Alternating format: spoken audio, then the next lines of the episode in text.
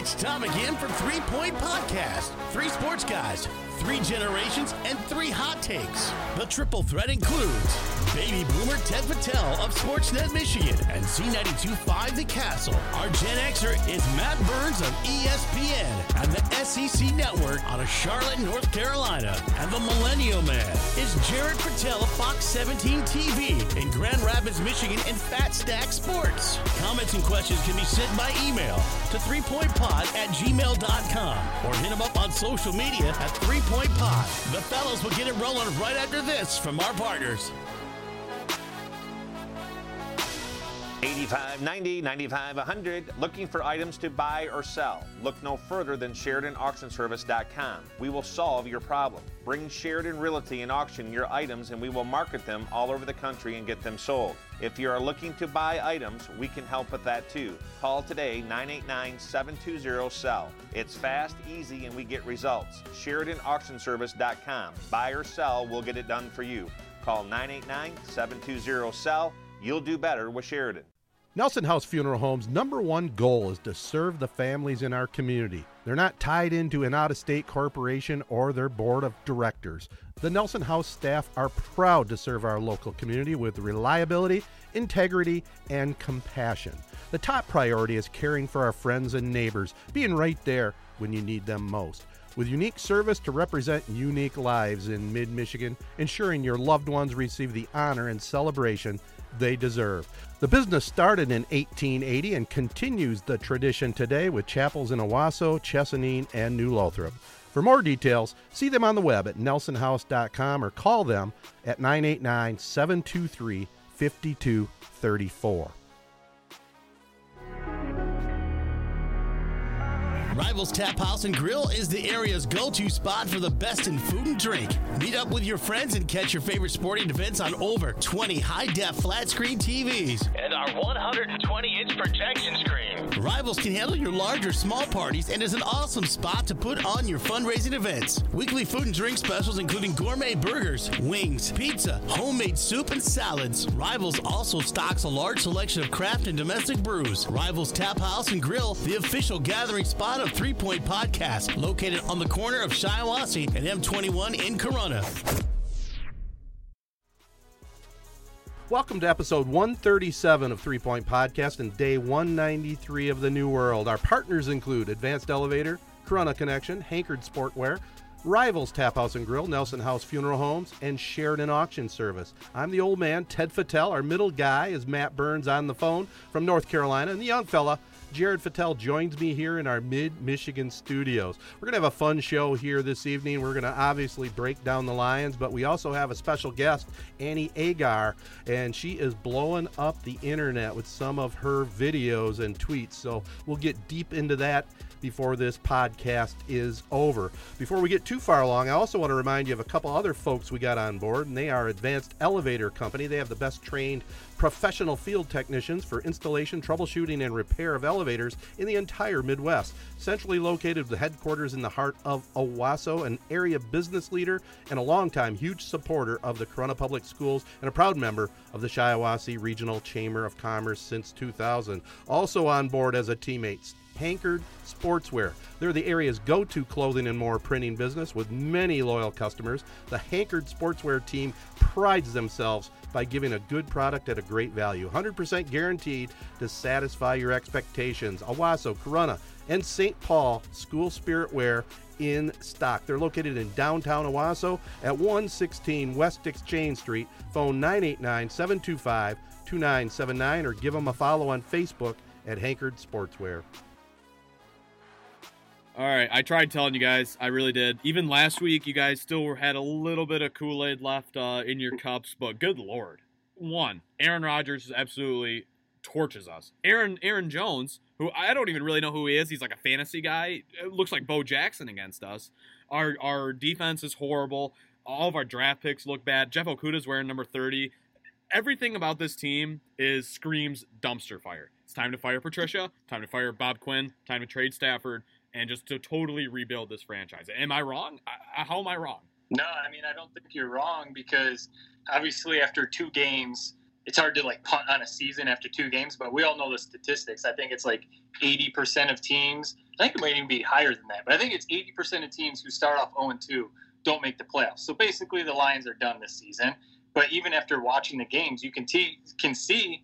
I don't know what you guys think, but this team doesn't even look like they're fighting. I mean, there's No. just like no passion. Even like Stafford looks a little off. Stafford's not. You don't see the fist pumps, and you know usually he's like a little animated. You don't see that. It doesn't seem like they're fighting for their head coach, is what it comes off as to me. And they like no one's even showing up in the stat sheet. Like Trey Flowers had one pressure yesterday. That was his stat sheet. 90, 90 million dollars for one pressure yesterday. So it seems like every move they've made for the roster, whether it's the draft, whether it's free agents, whether it's trades, just has not worked out. So I don't know. It, it does seem like it's time to make a change. Yeah, I mean, I say ride it out though. I mean, we got, we got a tank for Trevor. You know, mm. let them let them get their paycheck this year. What good's it going to do really to bring in a new coach, even if they lose their first first four games? But we know that's what's going to happen. Well, Some kind of move is going to happen. This What- is the worst franchise in all of pro football history, I think. Here's Yeah. here's the deal. Here's what we have to gain from getting rid of Patricia now. We might as well give another coach a test shot. You know, somebody bring up one of the assistants, even though they all probably suck too. I mean, Bob Quinn. Ima- you wonder why these guys are uninspired. Imagine listening to the defensive game plan where we're gonna rush Aaron Rodgers with four guys all day. We're gonna give him all the time in the world in the pocket and and going, hell yeah, guys! Like we're, we're let's get ready to play these guys. We're gonna beat them. It's just a What's- joke. Everyone focuses on the t- the front four in the NFL except the Lions. I don't understand it. What's crazy is a lot of times they weren't even rushing four. I think la- last year they led the league in three man rushes, and I think they're still doing that this year. So I know, like the the analysts during the game, they were saying like you kind of pick your poison with Rodgers. You know, like if you blitz him, he's probably going to pick you apart. If you don't blitz him, he's going to sit back there and pick, pick you apart. So I guess there is that point, but it just seems like it looked like a seven on seven summer league to me. Rodgers just dropping back, looking around, boom, just dropping dimes left and right. And then yeah, Okudah's out there getting torched. And like I know it's his first game.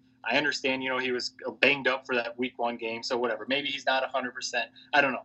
All I know is they took him at number three to replace Darius Slay, and we were told he's the best cornerback in the draft since Deion Sanders, and he got absolutely cooked that whole game.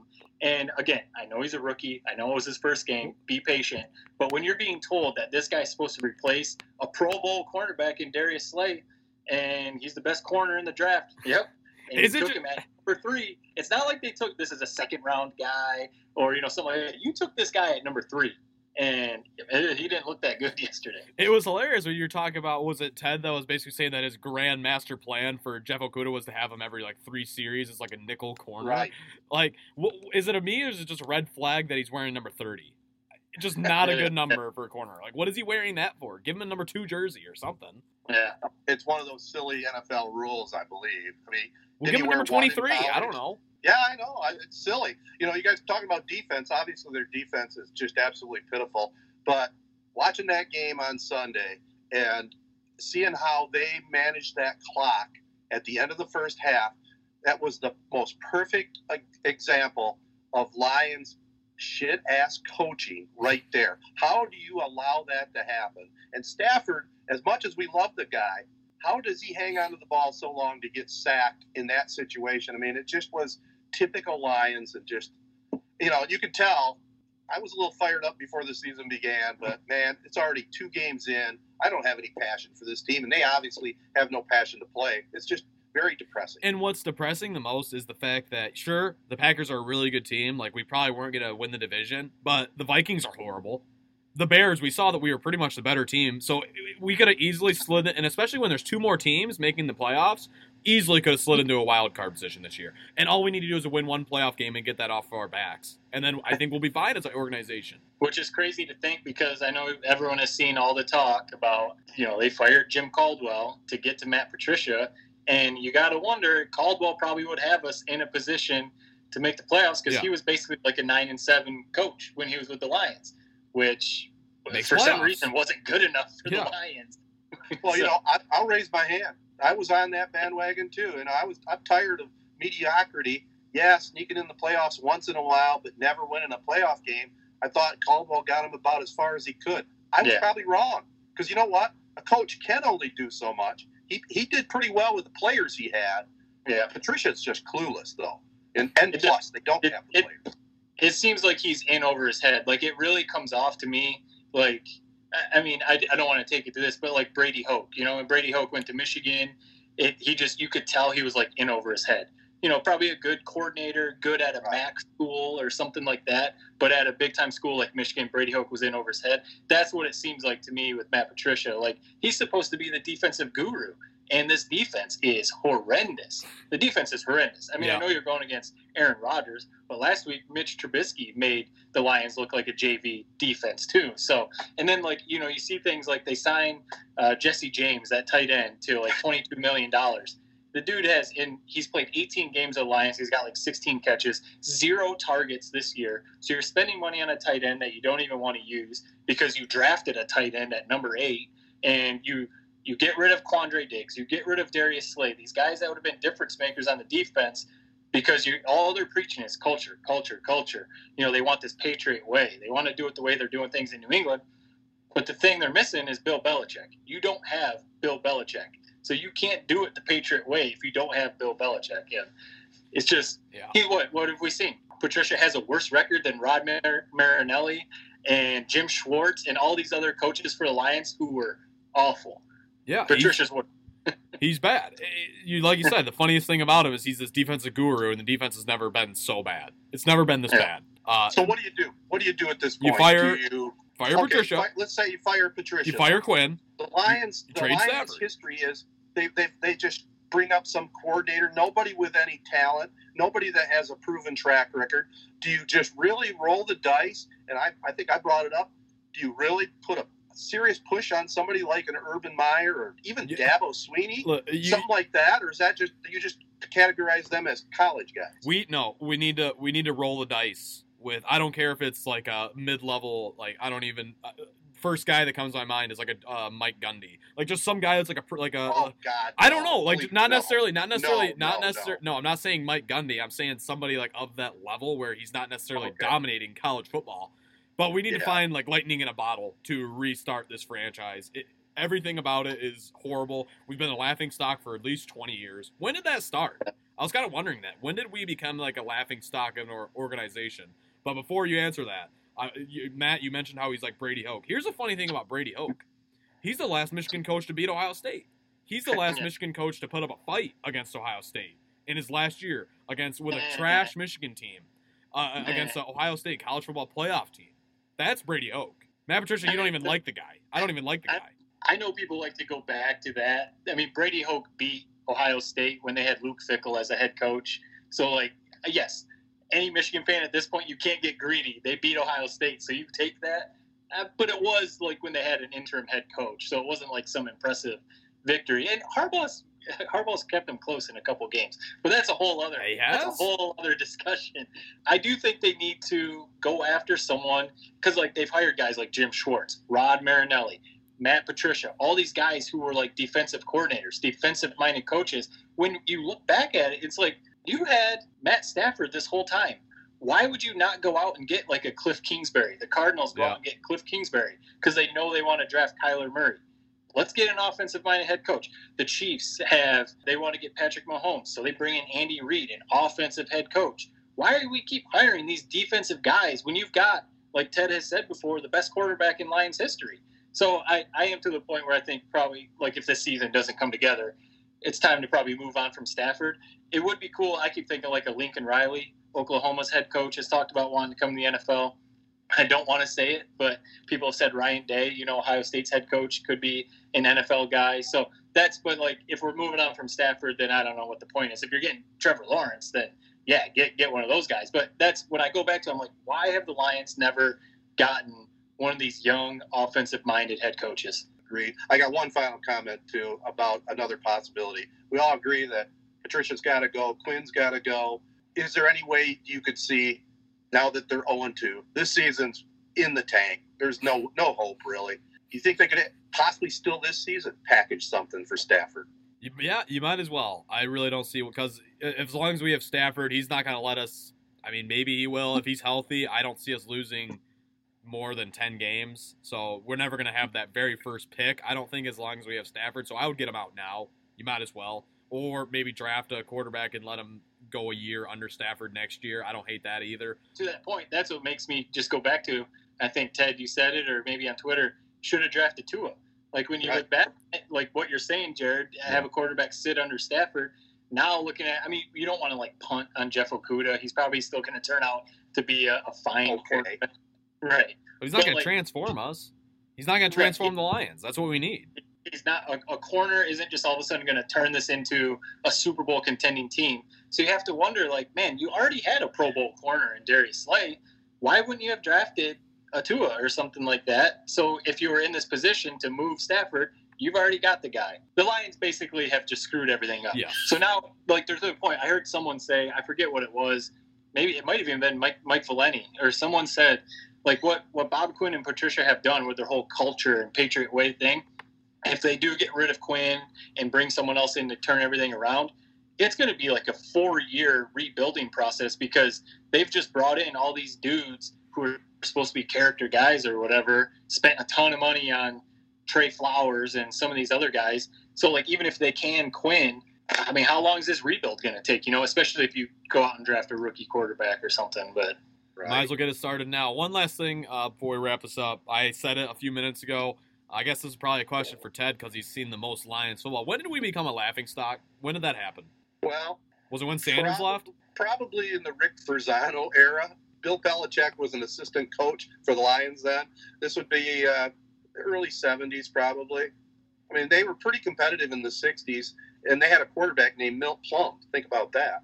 But the, from the 70s on, it's they've been a real joke. I mean, every once in a while they pique your interest. You know, they'd Sanders, have a yeah. playoff team lose the Dallas Cowboys five to nothing. How about that for a score? You know, they just couldn't do it. And we talk about Matt Stafford, the greatest quarterback they've ever had. I think the greatest running back of all time in Barry Sanders, and they just wasted him away. Probably that 92 team that he was on, that was a legitimate team that could have won the Super Bowl with a break here and there. They had enough talent on that team. But other than that, it's been dismal since uh, early 70s. Right, because yeah, you think about that. You have the greatest running back ever in Barry Sanders, and what they made the playoffs a couple times with him, Right. and then you've Stafford his whole career made the playoffs a couple times with him. So, I mean, we you've always heard the argument like if you plopped, I know the Dallas Cowboys had Emmitt Smith, but if you plopped Barry Sanders on that team, I mean, he would have broken every record and stuff. So. Yeah, it, it's just a shame that you get these genera even Calvin Johnson. You get these Yeah. players that are like generational type players, and the Lions just can't do anything with it. Wow. Uh, Yeah. Yep. It's pretty sad to think about it that way. But I will say So what this. do you, what do you think Trevor Lawrence right now? Everyone's talking about the Lions tanking for Trevor. He's probably he's going to stay at Clemson. He's going to stay at Clemson if the Lions get the first pick. Well, if you remember, Tua said that he didn't want to go to Detroit. Right? So yeah, we got that to look forward. I'll also just say this: I'll be pissed if we beat the Cardinals this week. Uh, Yeah. you could total, you can totally see it happening, and just blows up. I just wanted them to lose every game. I don't care if we go 0 16, lose every game from here on out. But, It would be typical Lions if they won this week for sure, because there's And then- no way they win in the desert. Right. They win in what week four? They play the Saints. So Yeah. right, they'll they'll go into the bye week two and two. yeah, and then fall apart from there. But all right, three point podcast, Detroit Lions, uh, SOL. What else can you say?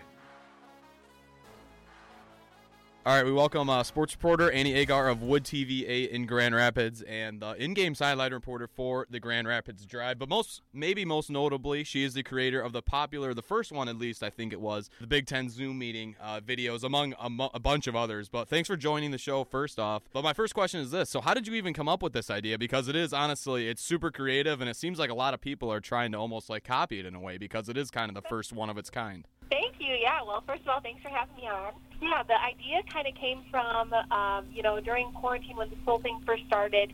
I wasn't working, um, and as a sports reporter, obviously that you know that hit hard. Many other people in the sports industry, but I thought about automatically, you know, how football season was going to be impacted. And when it comes to, you know, the Big Ten, we like to think about how all these teams have a different dynamic, and you know, they, they all tend to hate each other, but they all wanted to work towards the same goal, which is to have a football season. So. Mhm. I started thinking just in all my free time that I had Yeah. sitting at home, how you know how they would be working towards getting that football season back up and running. And obviously, the only thing we have right now are Zoom calls, or I Yeah. guess during quarantine that was the only thing we had. So I thought, you know, if the Big Ten wanted to get things going, a Zoom call would be the appropriate, uh, I guess, situation to be put in. Mm-hmm. And if that was the case, how that would look. Because, like I said, they all have this insane dynamic where we all like to poke fun at each other, and there's the, you know, in conference rivalries. So Mm-hmm. I just started thinking, how can I replicate that and then put it out there for the public? And that's kind of how the video started. So who of all? I mean, obviously, I've seen. I was speaking of the Big Ten. Kirk Herbstreit, Ohio State great, and play-by-play or color commentary are great. Uh, he reached out to you and said that he loves the videos. Is he number one on the list of people that have been pretty sweet to see them kind of say that it's funny stuff? Yeah, you know, um, that's a great question.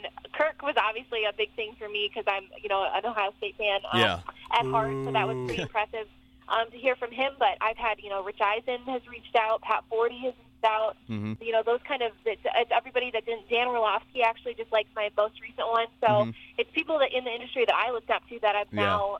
I'm somehow in their, you know, their their eyesight, I guess, on social Yeah. media, and that is so big for me. So that's when I really feel it's surreal, and I think, wow, like I'm actually getting out there. It's Yeah. crazy. You know, I know Matt uh, was telling me off microphone that today the most recent one you posted just blew up. Before our, before we get to that, I want to ask about that, but this is a general old guy question here for you. Give us a little background so our listeners know, you know, your background at college and what you're doing nowadays along with these. Yeah, so I graduated from Grand Valley uh, with a Mhm. sports broadcasting and pre-law major and then a minor in business. Knew I wanted to get into reporting.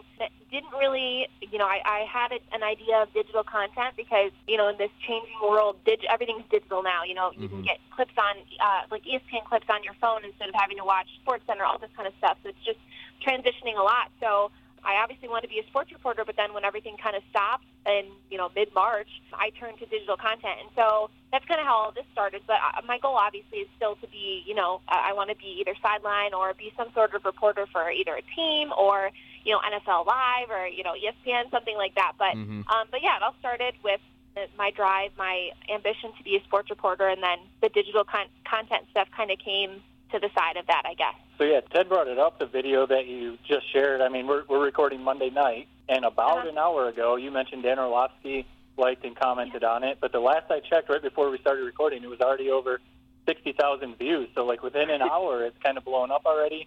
ESPN has shared your videos, Bleacher Report, and a bunch of other NFL handles and stuff like that. So you used the word surreal a few minutes ago. Is it? Uh-huh. I mean, is that the best word to describe it? That like this is just seeing notifications from ESPN and stuff, sharing your content. Is it just kind of surreal to to see that stuff? Yeah, absolutely. I mean, I can't think of a, a different word to use. Yeah, even tonight, so I I uh, had the idea to do a week two video because someone, I guess several people last week had commented when I did the week one video on the NFL.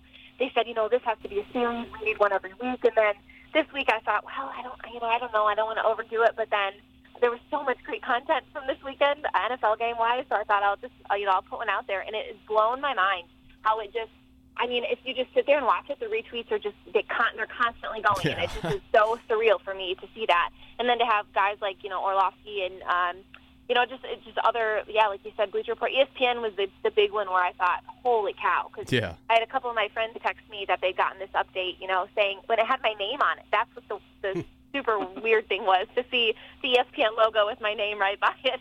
Because as Yeah. I'm sure Jared could tell you, that's been my goal for so long. you know, to have that kind of uh, credibility, I guess. So it's just been so cool to see. And yeah, surreal is definitely the word I would use. So how long does it take to put one of these together? I mean, it's really well edited. You have to change your shirt about 400 times, your outfit and stuff like that. So how long does it take? That's a good question. So a lot of people asked too. They were like, "Oh, did you you buy all these shirts?" And I'm like, "No, I do not own. I do not own half those shirts. I actually print off the logos and I glue them onto the shirts, Oh, okay. random T-shirts. Um, but I do. I change in between each one because.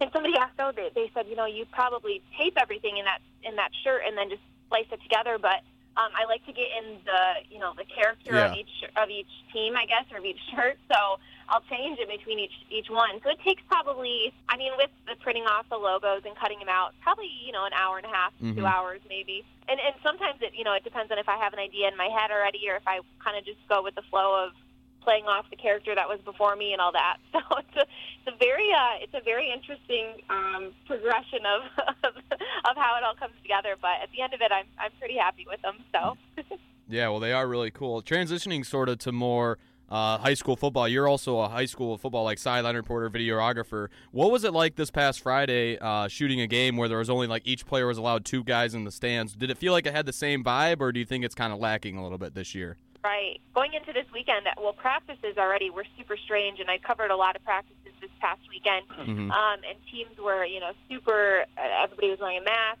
super careful going into practice. But then when it came to game time, you know, the the stadium or the the school can only control so much. And Yeah. like for us as uh, shooters and reporters, we could only be inside between the 10 yard line and the end zone and, and couldn't really go sideline at all. It Couldn't be by the players at all or anything like that. And then, you know, the, the fans in the stands were social distance, but that did not stop people from, you know, coming into the outfield of the game to the, you know, around the around the track or wherever they could get to without being inside the stadium. So as, as weird as it was to see the stands kind of empty, and I was out in Muskegon, so I covered the Mona Shores game, um, and that, I mean, they they usually have a packed house, Yeah. so to see stands empty for that was super strange. But I mean, you still had the crowd cheering and the you know the excitement around it when there's you know third down and stuff like that. So as strange as I thought it would be, it wasn't as big of a transition. Mhm. Um, maybe for the the guys it was different for the players, but yeah, as a media person, it was. I mean, it was a Friday night under the lights. We were just happy to be back. Mm-hmm. Hey Annie, let me ask you a little deeper question. All right, um, you know, being a being a lady in sports, you know, that's your future ambition, your goal. You obviously have to see what's been going on with with like Maria Taylor, and you know, it's a it. Let's just call it a good old boys thing right now. You know, you're trying to get in there, but there's a lot of people that are just ignorant. You know, how do you deal with that? How do, how are you looking forward? How you're going to deal with that? And are you getting much from Twitter trolls? Uh huh. I love that question. Um, so interestingly enough, when this, you know, when when I started doing these videos, there were, and it got the one that got on ESPN. There were definitely comments of, you know, guys that wouldn't have happened had it been a guy on the on the camera Mhm. instead of myself. But I, you know, I kind of knew going into this industry, I I'd seen how women were treated, and you know, and there's a lot of positives, but there also were a lot of negatives. And I always thought I am not going into this industry to be treated like a guy. I'm going in as a female, Mhm. knowing what's going to happen and I want the credit of being in the industry because I worked my butt off, not because I'm a female. And like I don't want I don't want the pity of people saying like, oh well, you wouldn't get these comments if you're a guy. I get it, you know, I'm I'm a female in the industry, but if I don't, you know, darned if I don't know more than half those guys in the, in the industry, um, and that's kind of how I'm going to go on the defensive side. You know, I'm I growing up an Ohio State fan in Michigan, I already had to defend myself to the tenth degree, so I like to think that you know when this criticism hits me or when when guys come forward and they say oh she doesn't know what she's talking about i'll just smile and say okay you know? Bring it on bring it on. Okay. so hopefully and the thing with maria taylor and she you know handled that really gracefully and, and then kind of put her foot down but same i mean the th- same kind of thing happens you know? If if a, if some comment were to go to a guy like that i'd expect them to do the same thing. You know you got to stand up for what you know because you're in that position and other people aren't so One one quick little follow up. Have you run into much of that yet? not so much on my personal when I when I tweet out videos, but definitely when ESPN and Barstool did, it was yeah, it was a little it was a, it was tough to hear some things, but Mhm. I mean that's going to happen everywhere. Criticism is just a natural response. So Yeah, but how does mom and dad deal with it? oh my dad, I had to get my dad off Twitter. he was, he was going to start commenting to everybody, so I had to get him off. Uh, No, I, I think that that is just the perfect answer, and it's so cool to hear you say that because I mean, it, I, I think we talked about it. I work at ESPN, so I, I- you know, I'll I'll admit it. This is a little bit of a company man comment, but I am really proud to work for ESPN because they're clearly embracing diversity, and they always have. And I've been here for almost ten years, and I've always seen that embracing diversity and, and actually like encouraging it.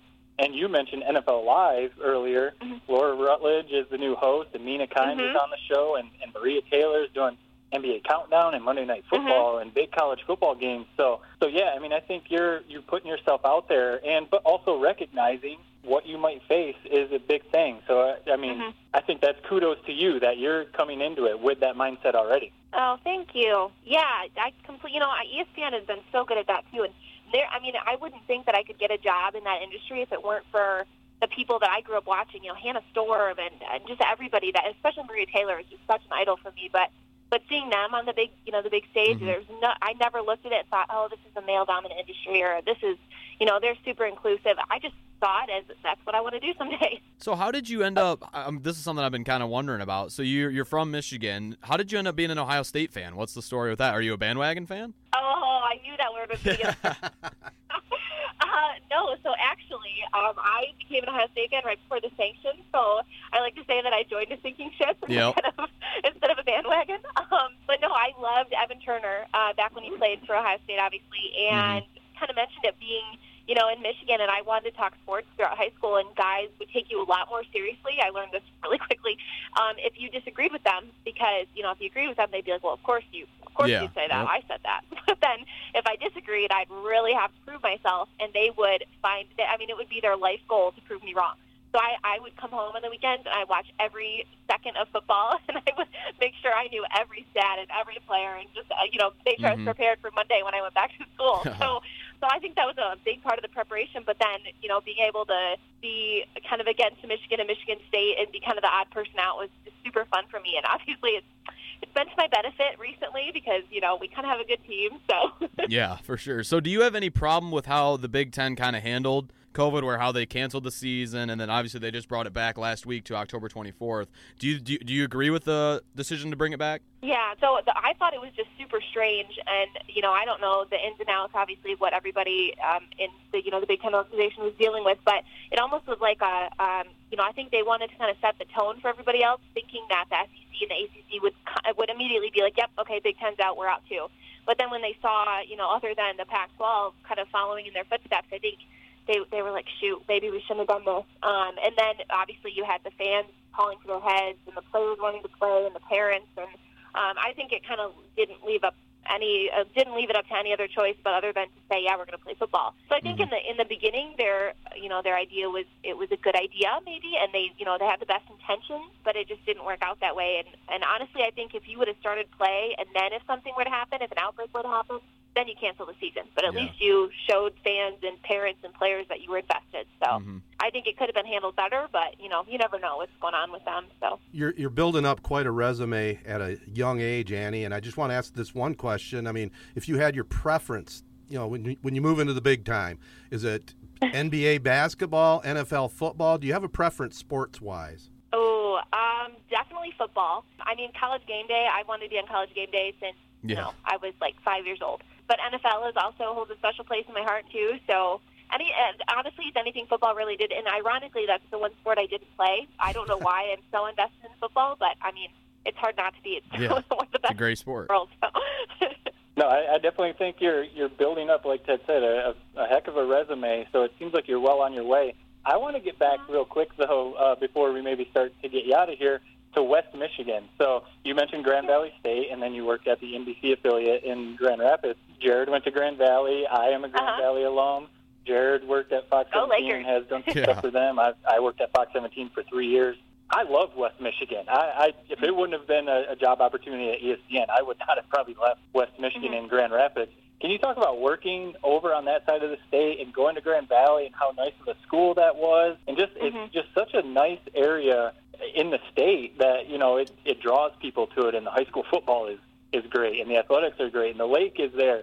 I mean, how how Mhm. nice is it on the west side of the state over there? Yeah, you know, the, honestly, there is no, and I've been to quite a few places. There's no place that compares to here, and I know that sounds super biased, but Mhm. you know, you have the beach town, and I, I would tell, you know, like recruits coming into Grand Valley and all this stuff, the same thing. You have beach towns at like Grand Haven al- along the water.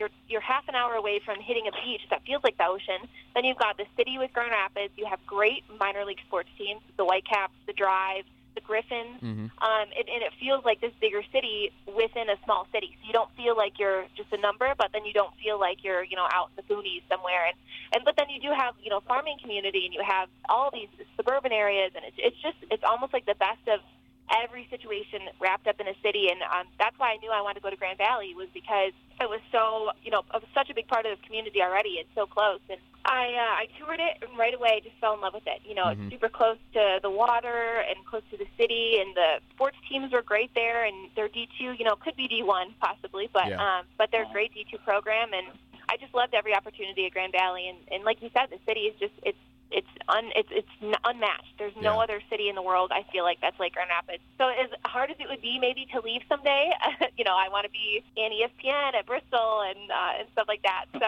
um, as hard as that might be, it's a great it's a great city on the west side here. Well, Annie, I'll tell you what, uh, we appreciate the time. We look forward. Hopefully, you for, don't forget us, and, and you'll join us again down the road. a chance. Grand Valley alums. I can't forget you. there you go. And then also, before we wrap up, tell our listeners best spots to follow you. Oh, okay, perfect. Um, on Twitter, I'm at Annie Agar. A G A R is the last name. And then on Instagram, it's Annie Agar five, and TikTok is the same thing, Annie Agar five. Outstanding. Well, we really appreciate the time. Love your stuff. We'll keep looking at it, and uh, we'll we'll check in with you down the road. Awesome. Thank you so much, guys. It's Yeah, been thank great. you.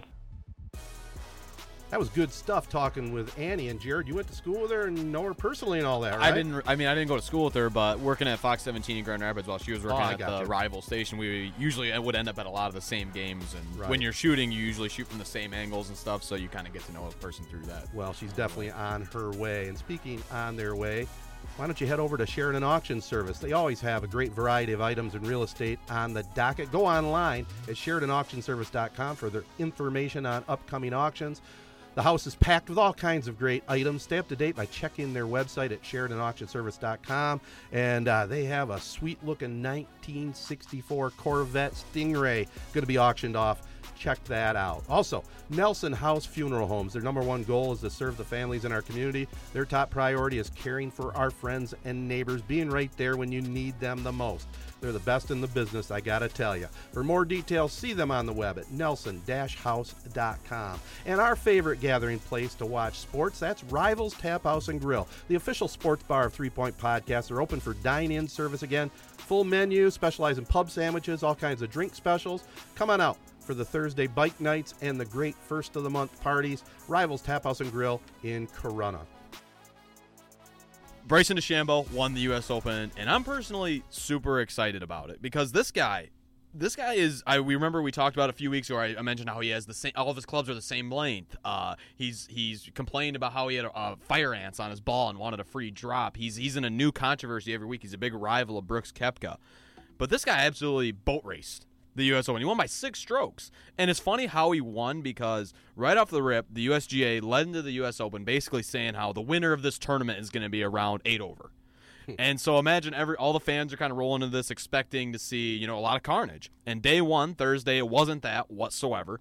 Though uh, I believe 20 people went out and went under par. Well, on Sunday Bryson was just pure nails and he was the only player that went under, and he was he was three under. The next closest guy was even. He ended up winning by six. And the thing that I like about this guy is he's just true to himself. He's a little bit quirky, a little bit nerdy. This whole offseason, he basically rebuilt his body to become like a lot stronger. He's a lot bigger built now, and he just absolutely bombs the ball. And that's the thing that's crazy that has a lot of people kind of wondering what the future of golf looks like is because he's not super accurate. Uh, he's not the best putter in the world. He missed a lot of fairways.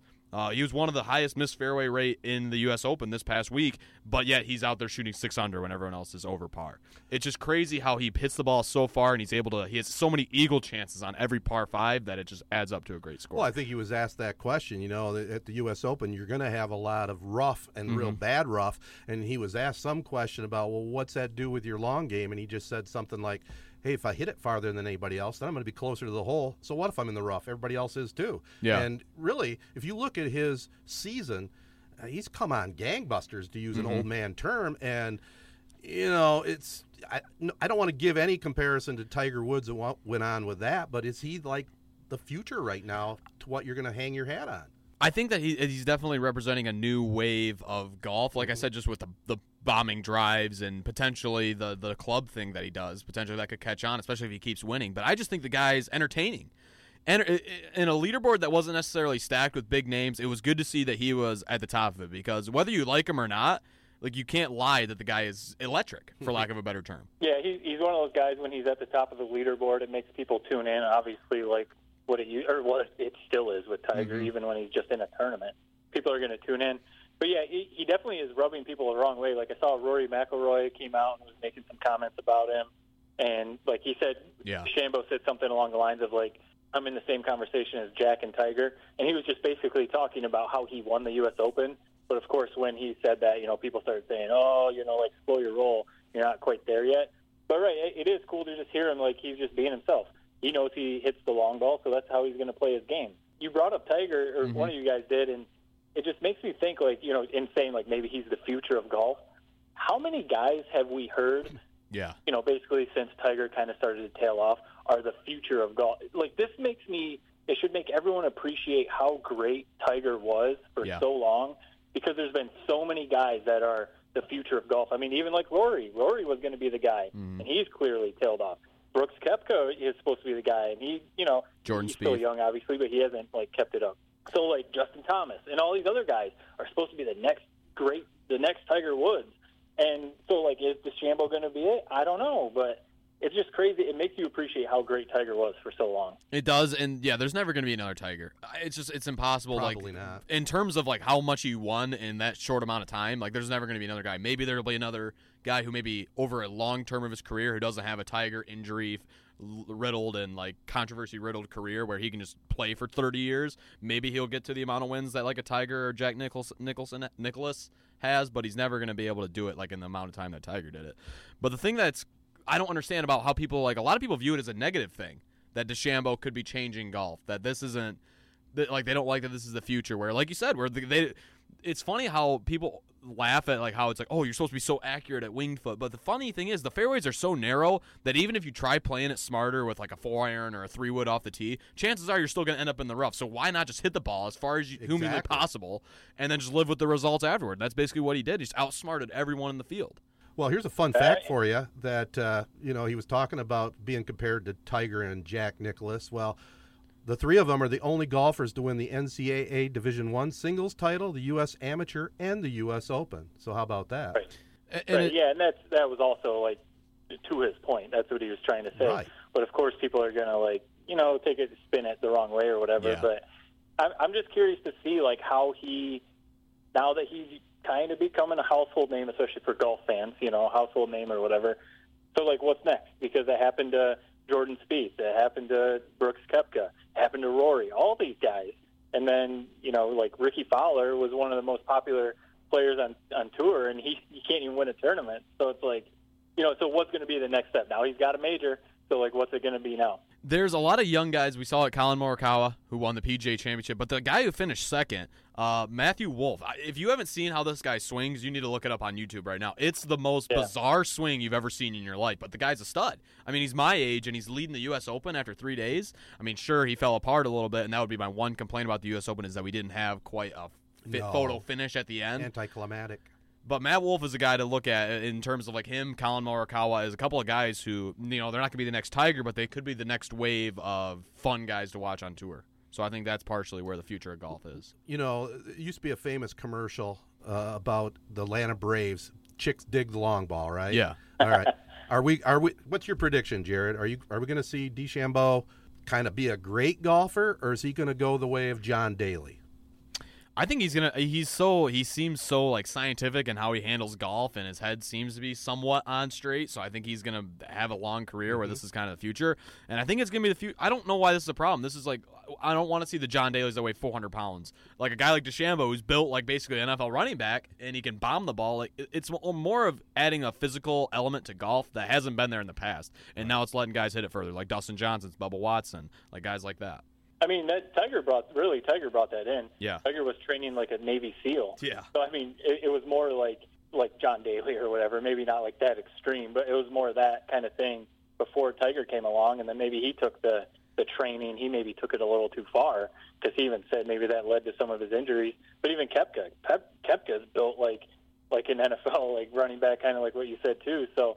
I think guys know that they need to be more in shape if they're going to be trying to bomb the ball off the tee all the time. But I mean, that's how Bubba Watson played. Phil Mickelson's always hit bombs off the tee. So it's like, at some point, though, yeah, it's great to be able to drive the ball 400 yards, but you do need to dial it in a little bit. So that's what I, that's kind of what I'm getting to a little bit. I'm going to be curious how like his game progresses because yeah, at, at some point, you know, you're going to have to dial it in. If if you're in like a three three person playoff at Augusta or something like that, you mm-hmm. can't just be hitting bombs all the time. Well, especially the long-term effects on your back. I mean, you Yeah. Right. you can strengthen your back as much as you want, but that twisting constantly and as many swings as they take, that's going to take a toll. Well, what happened to you, right? That's why you exactly. had it in your club. there That's were so many things. So many things happened to my golf game. We won't get into that.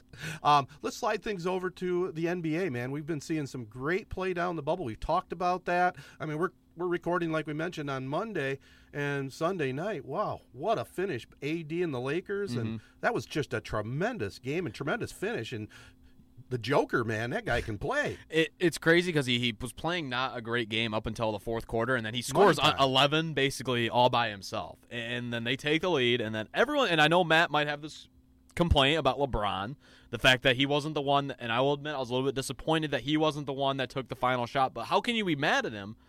When Anthony Davis just absolutely buries a shot, when the when the Nuggets bring in Mason Plumlee to guard Anthony Davis, I mean, come on, you got to let him shoot that. Yeah. And he was red hot at the Yeah. end of the game too. that that's obviously that's always been one of one of the complaints or one of the criticisms about LeBron. Basically, whole, his whole career is that he was a little not like Michael Jordan or Kobe Bryant in like wanting to be the guy all the time taking the shot. But that's been LeBron his whole career. And back when like Kobe was playing and Kobe was my guy, I would I would definitely be the one ripping on LeBron saying that like he doesn't want to be the guy to take the shot. But now that you know he's maybe because he's on the Lakers, or I definitely appreciate how great he is. Mm-hmm. Like that, that's been his game the whole time. He's fine setting other guys up to take the last shot. If he can set another guy up to take a wide open three when his was going to be con- contested, he's fine with that. And I think he recognizes that Anthony Davis is no joke. I mean, he's when he's healthy, he's a top five player in the league. So LeBron's perfectly fine letting AD take you know 25 shots if LeBron only has to take 15 Oh, the, and it's uh, the the one thing that made me think with that buzzer beater because it was the Lakers were the home team, but you know, I mean, we we've all said that. We love the bubble. The bubble with the NBA has been amazing, but you it, you can't help but wonder like that game was supposed to be at Staples Center, so it's like if that buzzer beater would have happened in LA, that would have been one of the coolest moments in like NBA playoff history. Instead, it was in It- the bubble, and it was just the you know the benches cheering. yeah, well, you could hear him shout out, "Kobe, man, you must have wet your Yeah. pants when he did that." yeah. Oh, I, I, see. I thought I saw it when, when, like, I saw him, like, they panned him right away, and I started thinking, like, what did he say? I, like, honestly, at first, it just looked like he was like saying yeah or whatever, Yeah. and then immediately, you know, on Twitter and stuff, people were slowing it down and saying like he said Kobe, and I was like, that's just badass because they were wearing the Mamba jerseys and everything, and and their coach Frank Vogel, they've been preaching Mamba men- mentality and doing it for Kobe and carrying on Kobe's legacy through this whole playoff run, so. It's it's uh I don't know yeah as a Kobe fan and Lakers fan it's pretty cool. I love the Lakers. This is a good series I because I like both teams. And I don't know about you guys, but just over the course of the playoffs, I mean, normally the Nuggets games are on at 10:30. You don't have a, much of a chance to watch them, but I've fallen in love with Jokic and Murray. Both of them are very fun to watch, like for, for entirely different reasons. Jokic is more like a LeBron, where he gets everybody involved, is just kind of all around really good player. And then it, I forgot that Jamal Murray just has absolute like flamethrower, where the guy can Yeah. just put up points like in a hurry, and he just can shoot anywhere. I just I love that team, but the difference between being and everyone's like, oh, don't let them get down three one, like they're gonna come back. This is LeBron. This is Anthony Davis. This isn't, uh, you know, Donovan Mitchell and the Utah Jazz, and it's not Kawhi and a Clippers team that's just completely in shambles. Like they're a little bit stronger than that, and that's what would make you think that this series is pretty much over. I think. it does kind of make you think a little bit like it's destiny. I mean, we're talking about the whole Kobe thing. You know, that was this year. It is a mo- little extra motivation for the Lakers, and and let's face it. You know, you had Jordan and Pippen, and now you got AD and LeBron. I mean, that's a pretty good combination. No, yeah, I think Jared, your point Mhm. is LeBron. Hey, I mean, he's been playing well in this series. It's only been two games against the Nuggets, but AD has been definitely carrying it. Mhm. So, like, yeah, say they get to three one, and maybe say the Nuggets start kind of they win a game or win two games. If LeBron has to turn it on, then he can. Like, I mean, that's right. To your point, they weren't playing LeBron and, and AD in those first two series, so I think it's completely different. But the, the other thing too, the the whole destiny, what you're talking about, Ted, it's kind of weird. The last time the Lakers were in the Western Conference Finals was uh, when when Kobe was on the team, and they played the Rockets in the series before the Western Conference Finals, and in that year they played the Nuggets in the Western Conference Finals, and then the series ended in Orlando. So, and that's where the the NBA Finals will be this weird. So there's all those like weird things going on too that it really does kind of feel like destiny. Well, we should talk a little bit about the other series too, Oh, which yeah. is a great series with the Heat and Celtics. I mean, between Denver and the Heat, I'm not sure which team I think reminds me more of the 2004 Pistons. I mean, they're- you know, no real superstars. I mean, you got one on on uh, Miami, but I mean, What do you guys Denver. Jokic, Well, Jokic, superstar. okay, I would a say he's a top five player almost. okay. He's right up there. And I'll say just one last thing before uh, we kind of move on to the Heat series, Sure. obviously, which is I would say probably the best series uh, of the of the two. I mean, Jamal Murray. I love this story, and I've told it, I think, to my dad, where basically when they were down three one to the Utah Jazz, he started packing up his stuff the night before their final their their game five, and he started packing up his stuff into a suitcase, and then he kind of had like a realization, like, what the hell am I doing? like, I don't want to go home yet. So he called up like basically everybody on the team. They had a nice little meeting, and then since then they've you know just been resilient as hell, and they made it all the way to the Western Conference Final when a lot of people didn't think they were going to make it out of round one. So I just stuff like stuff like that just has to you have to root for these guys. But as for like the Celtics and Heat, I love both these teams. The thing that my biggest takeaway on these things is I don't understand why Coach Erik Spoelstra seemingly has never gotten credit like his entire career, even when he was with LeBron. Remember, like where Yeah. the big story was line is like, get this guy out of here, like fire him. But Pat Riley always uh, stuck with him and said like, no, this is our guy, like wh- whether LeBron likes him or not. And now you just look at this team; it's basically a lot of role players, like you said, like the Detroit Pistons, other than maybe a Jimmy Butler or a Goran Dragic. And yet, none of the talk seems to be shed on this guy. I don't get it. Yeah, and you know, a lot of people don't realize. I heard it on another source today that he's been with the Miami organization like over 20 Yeah. Years. Started as Started like a video, guy. videographer, right? Yeah.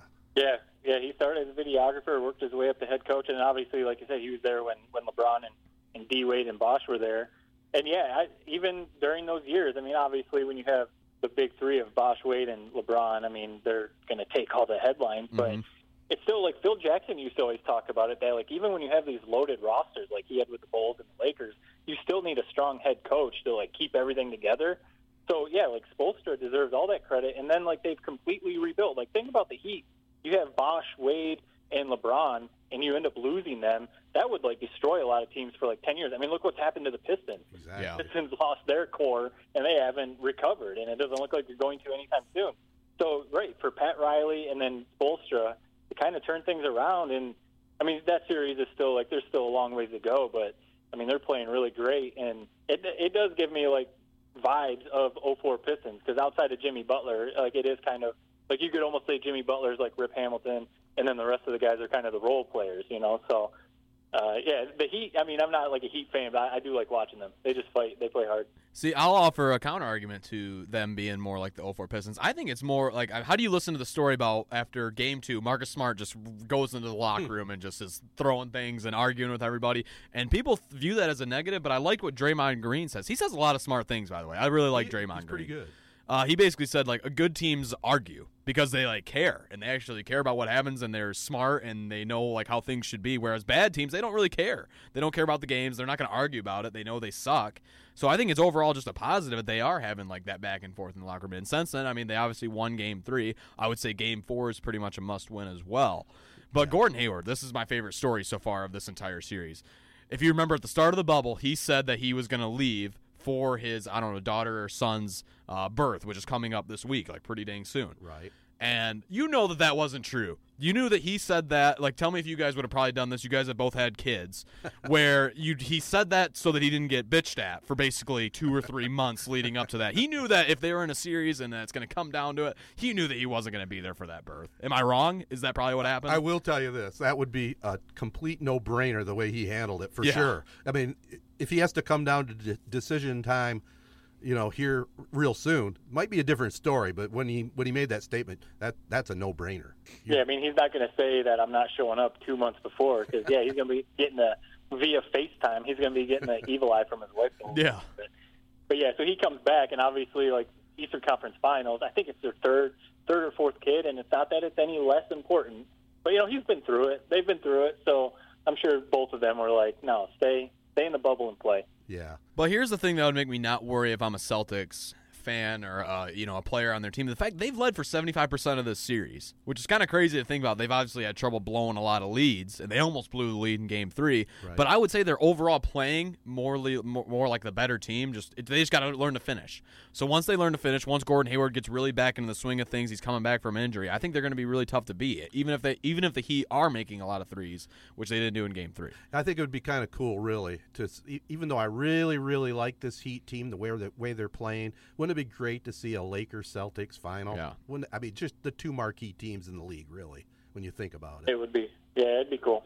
That's what I'm rooting for personally. I love the Heat. I love Jimmy Butler, but and I love the Nuggets, but it just it's more entertaining to have Celtics versus Lakers. Yeah, and it's just a strange time of year to be having NBA finals, but I'm It's liking awesome. it. It is pretty good. I like it. I mean, you can tell me about this. Game seven for that series could be Sunday. So imagine you're watching NFL football and you're flipping back and forth between that. I mean, just perfect. Ah. Think about that. Not bad. And that would be after the And, Lions. I mean, the the, the NBA Finals it might stretch out. Uh, you know, there- there might be games on like college football Saturdays and Oh, stuff. yeah. So that it could be there could be some good weekends coming up. Good or bad. I mean, there, there, there's Yeah. you got some decisions to make there, back and forth, right? right. Yeah. I think you go NBA Finals over anything. You almost really. have to, Even really. maybe even a Michigan football game would be the only thing I would say, but I don't think that's going to be back in time. Here. Yeah. So Yeah, that's the only right. What do thing. we what do we think? I, I know we- we're probably about getting ready to sign off, but uh, real quick, what do we think about Michigan, Michigan State playing on Halloween? Potentially, they're Wow. saying they, they might have it be a night, night game too. That would be sweet. It's, it's I mean, it, it looks like there might not be a h- traditional Halloween this year, you know, with obviously COVID and everything. So, but that's a nice little treat that uh that gives you something to look forward to on Halloween. Absolutely, especially for us old guys that have nothing to do with Halloween. So that'd be perfect. hey, before we wrap up, I got a couple things we want to wrap up this podcast with. Before we get to that, though, I want to tell you about Advanced Elevator Company. They feature top expert field technicians for troubleshooting, repair, and installation of elevators. An area business leader in a long time, huge supporter of the Corunna Public Schools. Speaking of Corunna, the Corunna Connection.com. They know it's great to be gold. Keep up to date on Cavalier Nation at CorunnaConnection.com and also Hankard Sportswear. They're the area's number one clothing and more printing business. Owosso, Corunna, and St. Paul School Spirit Wear in stock. They offer all other area school items at request. Located in the heart of Owosso at 116 West Exchange Street. Follow them on Facebook at HankardSportswear.com. Hey, uh, gentlemen, before we wrap up this podcast, I've just got to send a shout out to my good friend and nephew, Jared Fattel. Made his sideline debut last Friday night did a great job. It added a lot to our broadcast, and uh, welcome to the team officially. But uh, did you have some fun? It was pretty fun. Uh, we obviously had to work out some kinks with it being Yep. the first broadcast, but there's it's weird how even I have been on the air before, you know, numerous times as Z92.5, but it's weird how it's, you still kind of get a little bit of a rush e- each and every time you go live. Yeah, well, you you couldn't tell any nervousness, and it sounded really good. And it was it, it, it it's really a nice little thing to add, bringing you up at halftime. You know, we do a little miniature version of Three Point Podcast, and Yep. uh, it, it was just a lot of fun. It's good to have you along. It's great to be a part of the show. Like I said, it might be gunning for your job here uh, pretty soon, so stay careful. Yeah, I might give it to you sooner than later, man. All right. Well, I guess that'll be a wrap, everyone. Follow us. Let our partners know you listen in. They include Advanced Elevator, Corunna Connection, Hankard Sportswear, Rivals Tap House and Grill, Nelson House Funeral Homes, and Sheridan Auction Service. Big thanks to Annie Agar. Uh, you can check her out at Annie Agar and a lot of good things there. And also want to remind you our next Castle football game of the week is St. John's at Williamston. Jared will get even more airtime in that one. For Jared Fattel and Matt Burns, I'm Ted Fattel, thanking you again for supporting Three Point Podcast.